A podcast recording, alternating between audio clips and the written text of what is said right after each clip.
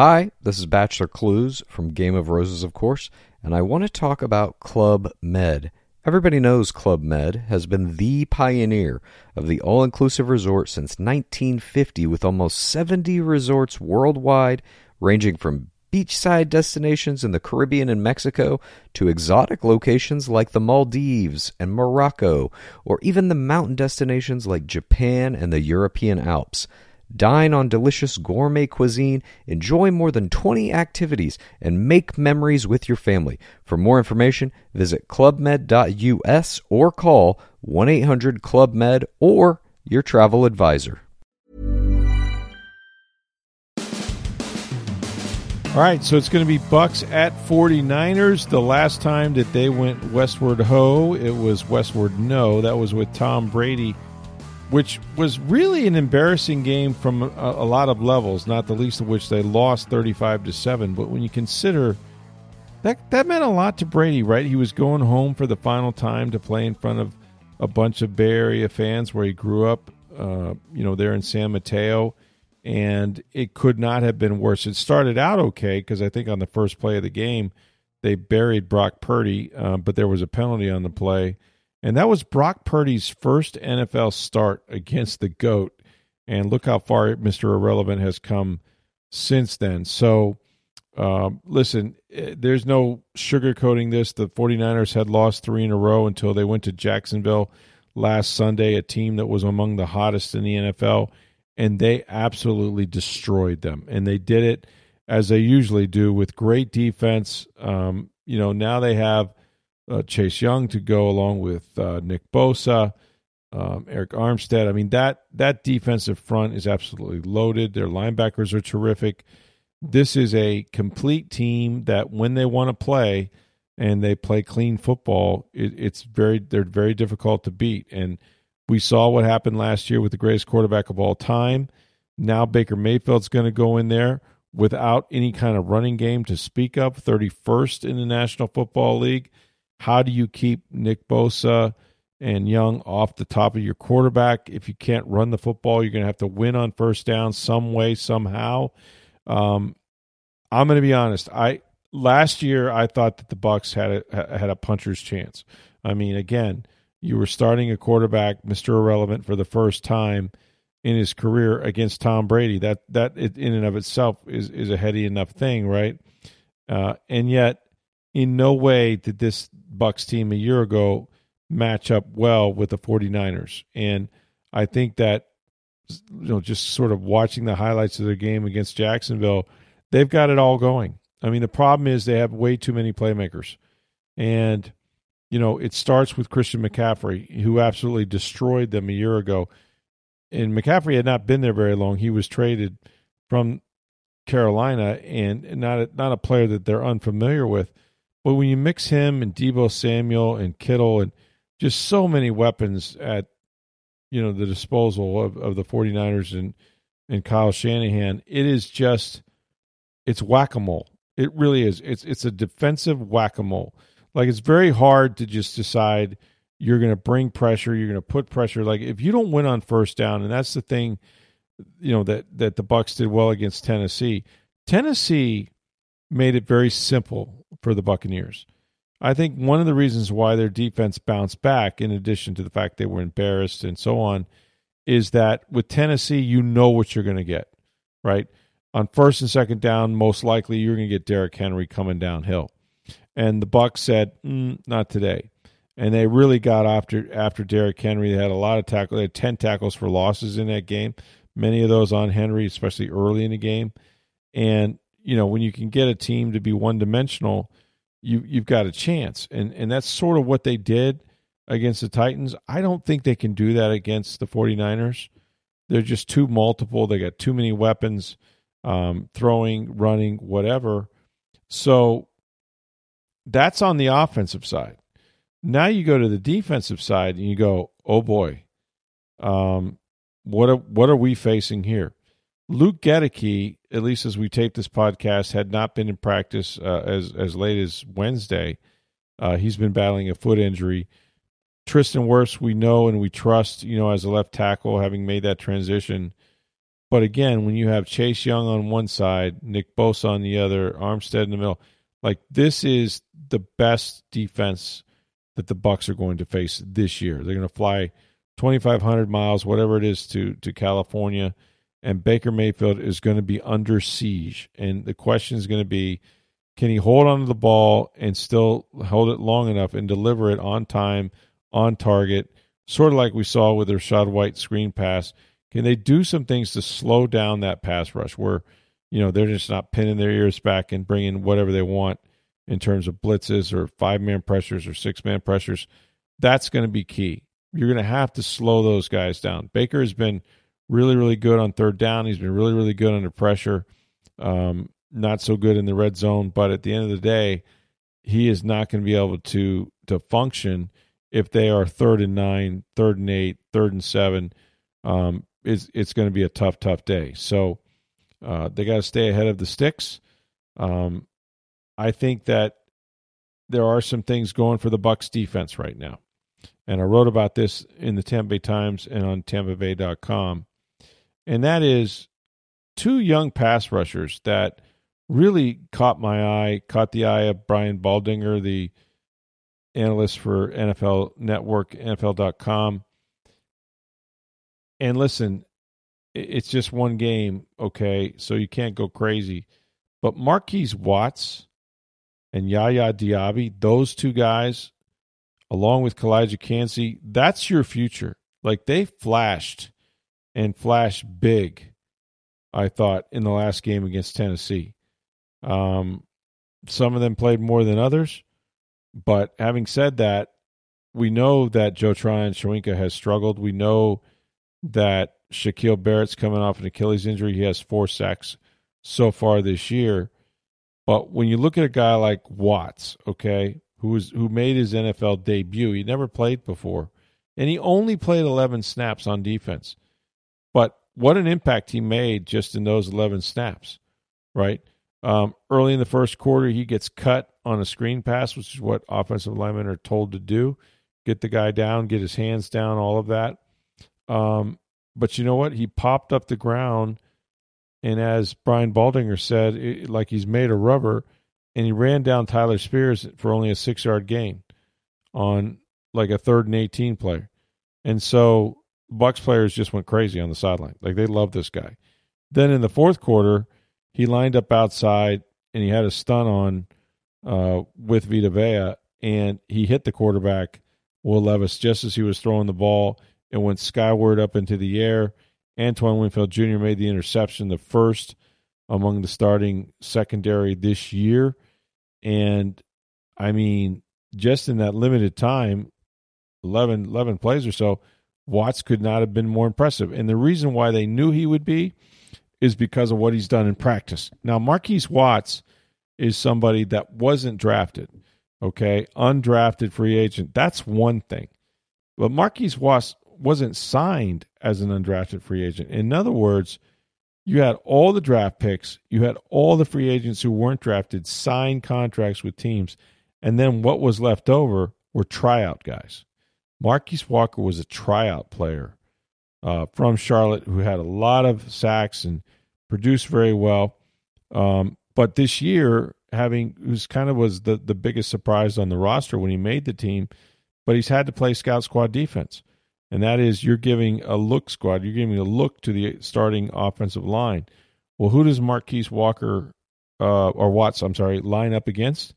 Tristan Wirfs, Luke Goedeke, two of the higher-rated tackles in the N F L. You know, I mean, Wirfs has not given up a sack all year despite switching from right to left tackle. From what I hear, from what Todd Bowles says, Watts gives him absolute fits, absolute fits. And he he played his way onto the field, and he impacted the game in the few plays that, that he was around, including hitting the quarterback and the ball going up in the air almost like a fair catch for Antoine Winfield Junior in the first interception of the year by the starting secondary. So his presence was felt. And then there's Yaya Diaby. And I'm here to tell you, so you got Watts, who's an undrafted free agent and a tryout guy, and then you have Diaby, who's a third-round pick. And say what you want. You know, the Bucs came into the season sort of putting Joe Tryon-Shoyinka on notice. Well, now he's given up some reps. Now uh, you, you have a guy like, like Yaya, who is an elite pass rusher, a strong guy. Like, if you look at him, man, he is – dude is put together, right? And he's getting after it. And he got after it on Sunday. A uh, little bit bigger body, six four, two seventy-two, um, stronger than some players, obviously, at his position. But he just – he came in and, and he's worked worked hard, and he got to the point where, you know, he is playing as many or more snaps than some of their starters, and not just playing but also producing, right? Uh, he had a sack. He had a hit on Der- Derrick Henry early in the game, dropped him for a two-yard loss. Um, I think he had a couple tackles for loss. He was all over the stat sheet, and I think that you're going to see more and more reps with these guys because, quite quite frankly, uh, whether it's Joe Tryon-Shoyinka or Shaquille Barrett, who has four sacks, they're not the same players. Like, they're not putting enough consistent pressure on. So I do think you're starting to see a little shift. And then you add a guy like Kalijah Kansi to the mix, who we've raved about as, you know, their top pick. And you can see where, yeah, they're going to be okay. Like, they're going to be more than okay with with some of the pass rush that is uh, in the building right now. So we'll see if they can get after it. But I thought it was interesting, um, you know, just talking to those guys, especially Watts, who's so grateful that he played his first N F L game, and he goes out there and really makes a difference, and you got to believe that he's going to be better uh, the second time out than he was on Sunday. All right, we'll continue with more analysis here of the 49ers against the Bucs. First, I want you guys to know that for the past fourteen years, the Skill Pros at May Electric Solar, they've been installing solar energy systems all over Florida. They provide the most reliable solar equipment, the best installation methods and service, while helping homeowners cut energy costs with an environmentally friendly investment. Well, May Electric Solar uses their own skilled employees, never subcontractors, and they've always offered the safest and most reliable equipment. Now, May Electric Solar offers a thirty-year, no-cost equipment replacement and labor warranty. That means for thirty years, May Electric Solar, backed by Solar Insure, means your roof, electrical, and equipment replacement is covered.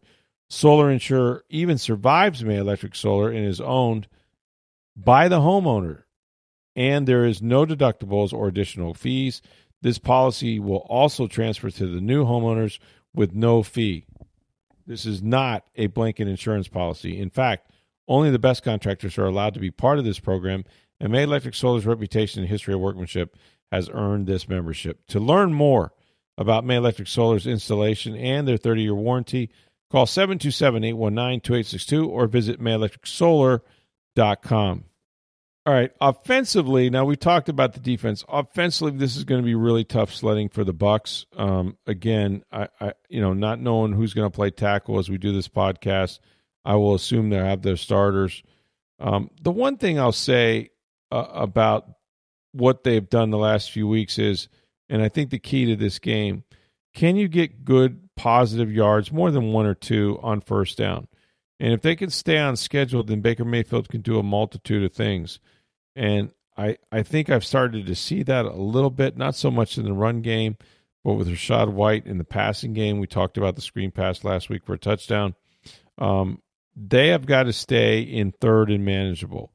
Because if you get behind the sticks on these guys, it's over. It's not even a question of whether uh, they're going to get to you. It's just like, you know, when and how, how much of a loss you're going to take. So they're that good. They deserve that much respect.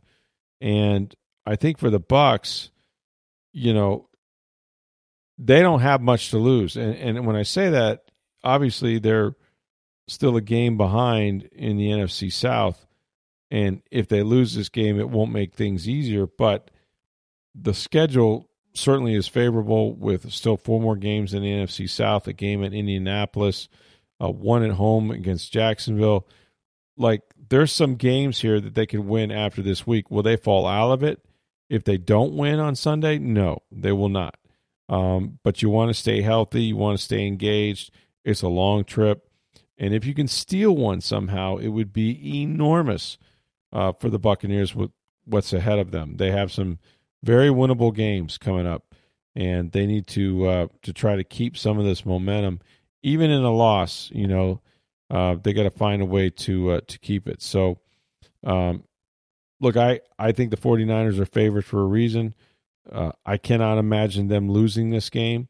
But if the Bucs go out there, play a perfect football, complimentary football, uh, back up the 49ers, make them go the long way, don't give up big, big long strikes down the field, they got a chance, as every team does in the N F L. But this one, this one feels like it. They'd be playing with house money. If they were to win, like, again, probably never have this discussion again, but if they were to win in San Francisco or the Bay Area uh, at Levi's Stadium and go five and five, Uh, that is huge for them. Uh, that is absolutely huge for them, given what's ahead in the N F C South and the various schedules and whatnot and how it all breaks down. You've got a game in the next week at Indianapolis. You've got all uh, four games against N F C South teams, including two against Carolina. Um, you know, this this would be one of those where you would get back sort of the loss that you had earlier this season, um, you know, at Houston or against Atlanta at home. This would be house money. So they have a chance to get it. It's going to be tough. Um, I think they have the right attitude in terms of, hey, we got nothing to lose. Let's go out there, play clean game, try to drag these guys in the fourth quarter and win it. And and it is the Any Given Sunday league. I, I don't know that I re- predict that the Bucs come out of this, but even if they lose, um, they're still very much in the thick of things. Uh, and I would expect that to uh, to go forward. So we'll see how the Bucs fare. Um, should be good. I'm headed out to the Bay Area uh, a little early, try to take in the sights. It's supposed to be a nice day on Sunday, going to rain sort of over the weekend, which would uh, sort of slop things up. But fortunately for them, the sun will come out sometime later Sunday or Saturday, and then on Sunday should be a perfect day for football, maybe forty-five for the low, mid-sixties for the high. Should be really great at, at Levi Stadium. All right, before we get out of here, we got a couple of mailbag questions, I think a few even involving the Bucs, so these are left over. Let's get started. Yeah, Paul had uh, tweeted while we were recording last night, actually. Says, have you have you all seen enough to want to bring Baker Mayfield back to Tampa Bay on the two- to three-year deal? I I don't know that I've seen enough, and what I mean by that is this, and we've talked about it a little bit, that the decision to bring Baker Mayfield or not bring him back is not unilateral. It's not just about Baker Mayfield. And what I mean by that is he, he could play really, really well throughout the season uh, individually. He, he could do everything you ask him to do. He could throw twenty-five, twenty-seven touchdowns, eight or nine interceptions, Uh, be really good on third down, good completion percentage, like all that stuff, right? And yet not be the quarterback next year. And you say, well, why if he played that well? Well, because I don't know how many games they're going to win. That's the biggest thing to me is if, if they are not able to win a bunch of games and get themselves into contention, and they, they're picking somewhere between, you know, one and, I don't know, ten, twelve, somewhere in there, there's a possibility.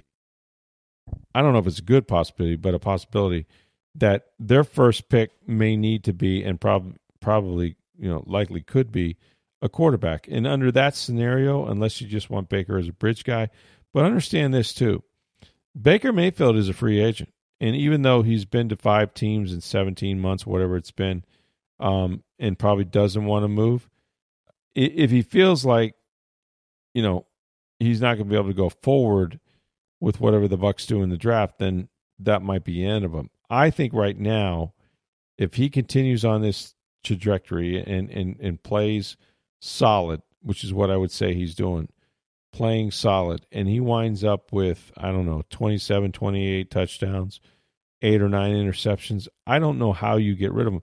My question would be, who are you getting rid of him for? If you're not in the sweepstakes or drafting high enough to get one of those dudes, seems to me you probably want to, you know, dance with the guy you brought. So I can't say definitively he's done enough now because we don't have all the information. We don't know exactly what the end game is going to be, but Um, certainly trending that way. He was a bargain this year at four million dollars because of incentives and whatnot. I'd be more than okay if the Bucs decided, let's go another year with Baker. Uh, we'll see if we're going to draft a quarterback. If he's not there in the early rounds, we're not going to get one. Maybe we get one later. But, yeah, we're we're just going to kind of ride the guy that we have right now uh, and see see who else is available. They're always going to look behind door number two. Sometimes guys reached free agency that you never imagined, including one Tom Brady, so you never say no. But it feels to me like Baker has done his part. He's he's he's played well. He's he's been a good leader. He's the Pied Piper in the locker room. He's been positive. He can make the throws. He can run a little bit.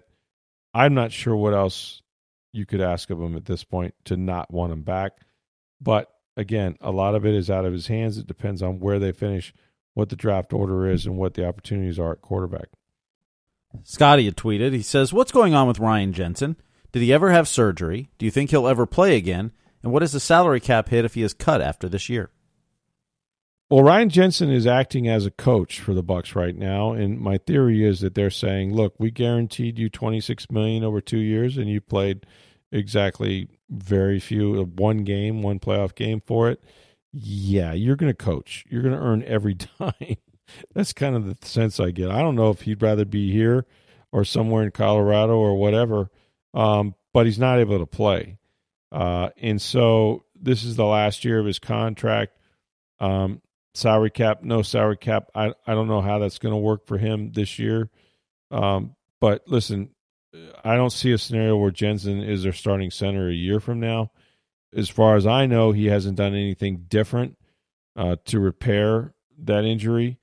And when you're talking about things like, um, you know, um, umbilical cords from cesarean babies in Antigua, I'm out. Like, I'm out at that point. Like, I, I don't even know what that means. I can't imagine who found that for you. Maybe it's a miracle. I don't know. I don't know that I want to be sort of influenced that way, but it's uh, I don't have great vibes that Ryan Jensen is going to play here or maybe anywhere after this season. I just don't. Um, I've been proven wrong before, but it just feels to me like he's in the coaching mode now, and that's probably where he's going to stay. We'll see. A lot of things can change, but yeah, I I, I don't see that. I don't see him with the team. Mike had emailed us. Says, I appreciate your honest approach to providing fair and counterbalanced narrative surrounding the Buccaneers. As you've mentioned multiple times in your podcast, the Bucs have resigned themselves to be in a rebuilding mode from a salary cap perspective. The season is going as well as you can hope given the salary cap limitations and transitioning to a younger team. It seems to me like you can rebuild around Baker Mayfield. He brings a lot of intangibles to the organization. While winning is key, do you see Baker becoming a staple in Tampa if they try to provide him with a supporting cast outside of Mike Evans and Chris Godwin?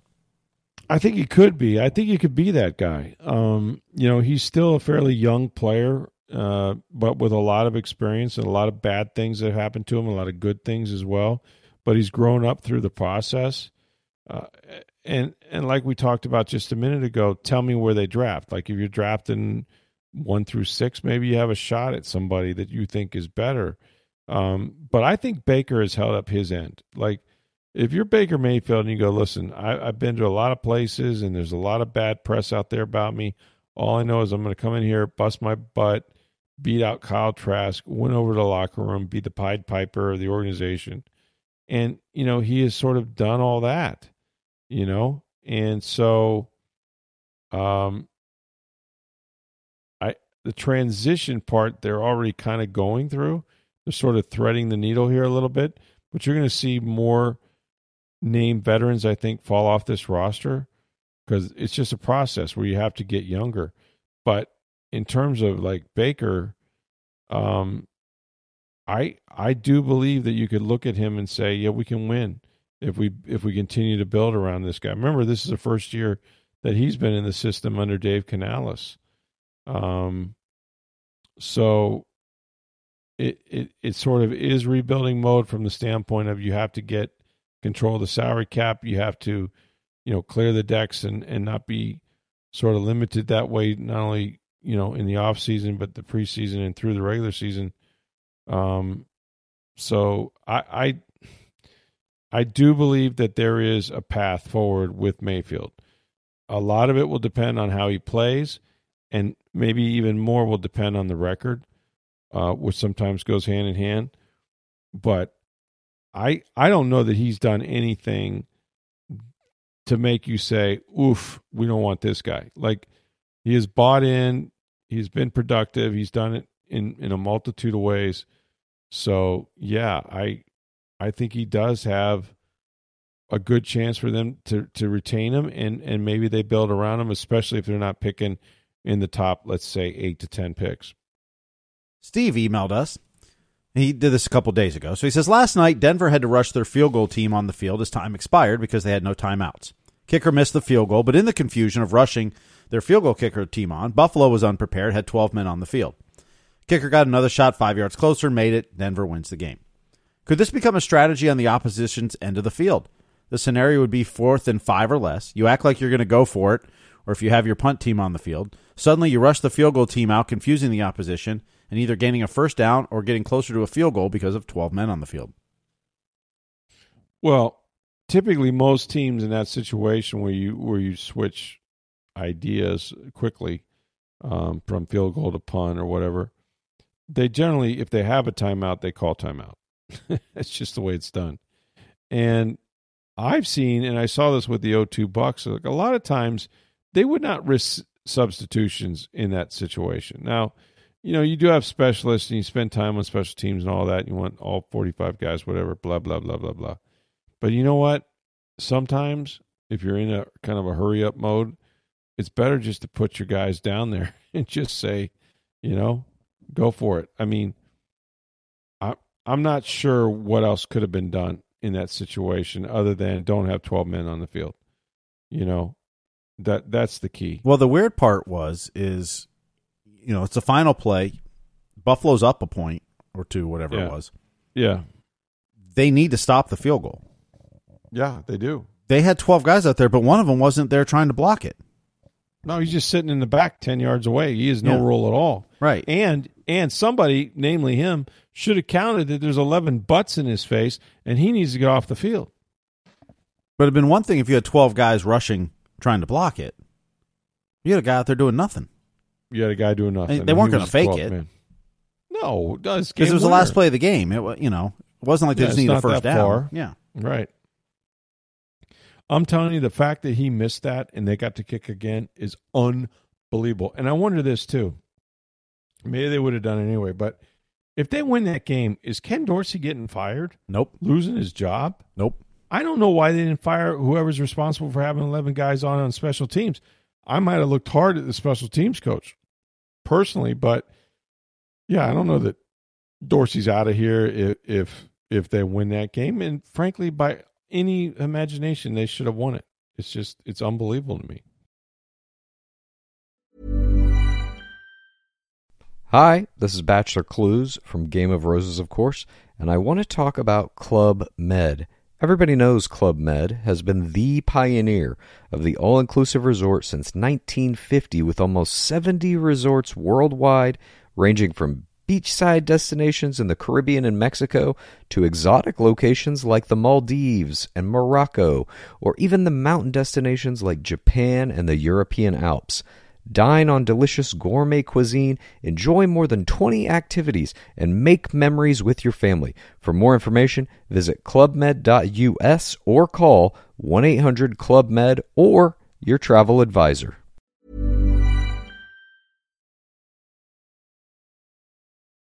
We'll wrap on this. This is a baseball question, actually. Thomas tweeted you, or us, actually. Yeah, I'd like did. to just remind you two that you've... Hold on, let me say it again. I'd like to just remind you that you two fogged Blake Snell multiple times this baseball season as a player that had fallen off, and he just won a Cy Young. Okay, first of all, I don't know how you fog somebody, but whatever. Um, I will say this. I, I remember talking about Blake Snell. I don't remember predicting doom and gloom or that he couldn't win this or that. I, I don't know that I got that much into the weeds, but... And what was the name of the guy that on, on Twitter that wrote us? Thomas. It was, uh, Thomas. Thomas, I would say this. Uh, if we did, you know, we'd have to go back, check the tape. If we did at some point besmirch, otherwise demean, otherwise give lack of credit to or appreciation for Blake Snell, my guess is, and I've tried to reconstruct this very mm-hmm. important matter in my mind, but my guess is we probably did it at a point where Blake Snell uh, was one in six with a five-something E R A, and his team lost nine out of his first eleven starts. Now, I'm not a genius, right? I'm not. But if you're that far into the season um, and you've made that many starts and you don't have anything to show for it, in fact, a five-something E R A, congratulations for him that he, in turning it around, and he really turned it around. And he's one of very few players that have ever won a Cy Young in both leagues. It's just incredible what he's accomplished. But, yeah, I I, I don't think anybody was writing me, much less. Well, I remember this. Earlier this year we had some questions on the Blake Snell trade. Well, we and, did. And, and in terms of Luis Patino wasn't doing well here. Right. And Francisco Mejia was here, but Christian Bethancourt kind of passed him. Scuffling, yeah. You know, you started going through the prospects that they got for Blake Snell. And and there was, I remember specifically we got questions whether who won that trade, the Braves or the yeah. Rays or the Padres. Yeah, okay. And that's okay. Blake Snell was off to a really bad start this season. Yeah, he was. You know, and so I don't, you know, I don't watch the Padres very often in baseball. I'll catch them occasionally, so I don't see Blake Snell pitch regularly. Right. I'm sure you don't either. But no. But we I know, I we know early in the year he was not pitching the way that we've known him to pitch. It was horrible. I mean, it was horrible. Mm-hmm. I mean, it was bad. So I, I come at me with anything but, you know, revisionist history. Like, I wasn't trying to kill Blake Snell, but Blake Snell was not playing as well um, down the stretch at that time. So, you know, it's one of those like, but you said, well, yeah, let's put it in proper context, and it doesn't really hold water. Um. Anyway, uh, Blake Snell, looks, congratulate. It really is rare what he has done. He has won a Cy Young in both leagues. And I think I saw where there's like maybe seven pitchers that have done that, six or seven. Um, just, you know, just remarkable. All right, so it'll be Bucs against San Francisco. That game at four o'clock uh, Eastern time, one o'clock Pacific time. And this one, folks, uh, could get ugly, or maybe the Bucs pull off the victory and have one of the greatest upsets since, I don't know, back in the day they beat Jerry Rice and those guys. Uh, you know, I, San Francisco came here one year. Uh, it was the year they won the Super Bowl in oh two, and the Bucs obliterated them. And they hurt Rice, and they hurt Montana, and they had two or uh, Steve Young rather. And they had two or three quarterbacks that day. It was crazy. But uh, failing that, uh, they got their hands full. And uh, we'll see if they're able to pull out a victory. If they do, they would be in first place in the N F C South. It's unfathomable when you consider how it's gone the last month, but that's that's sort of where they're at. And yet a loss will not knock them out of it based on the schedule that's ahead of them. So we'll be back to talk about that on Monday. I'm off to the West Coast. Thanks for listening, as always. For Steve Burstyn, I'm Rick Stroud of the Tampa Bay Times. Have a great day, everybody.